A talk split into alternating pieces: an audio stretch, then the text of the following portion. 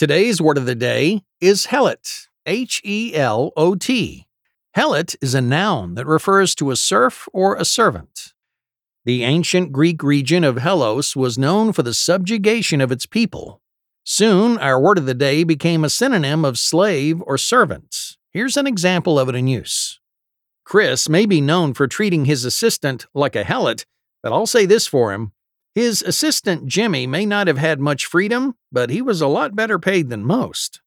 Once again, helot is spelled H E L O T.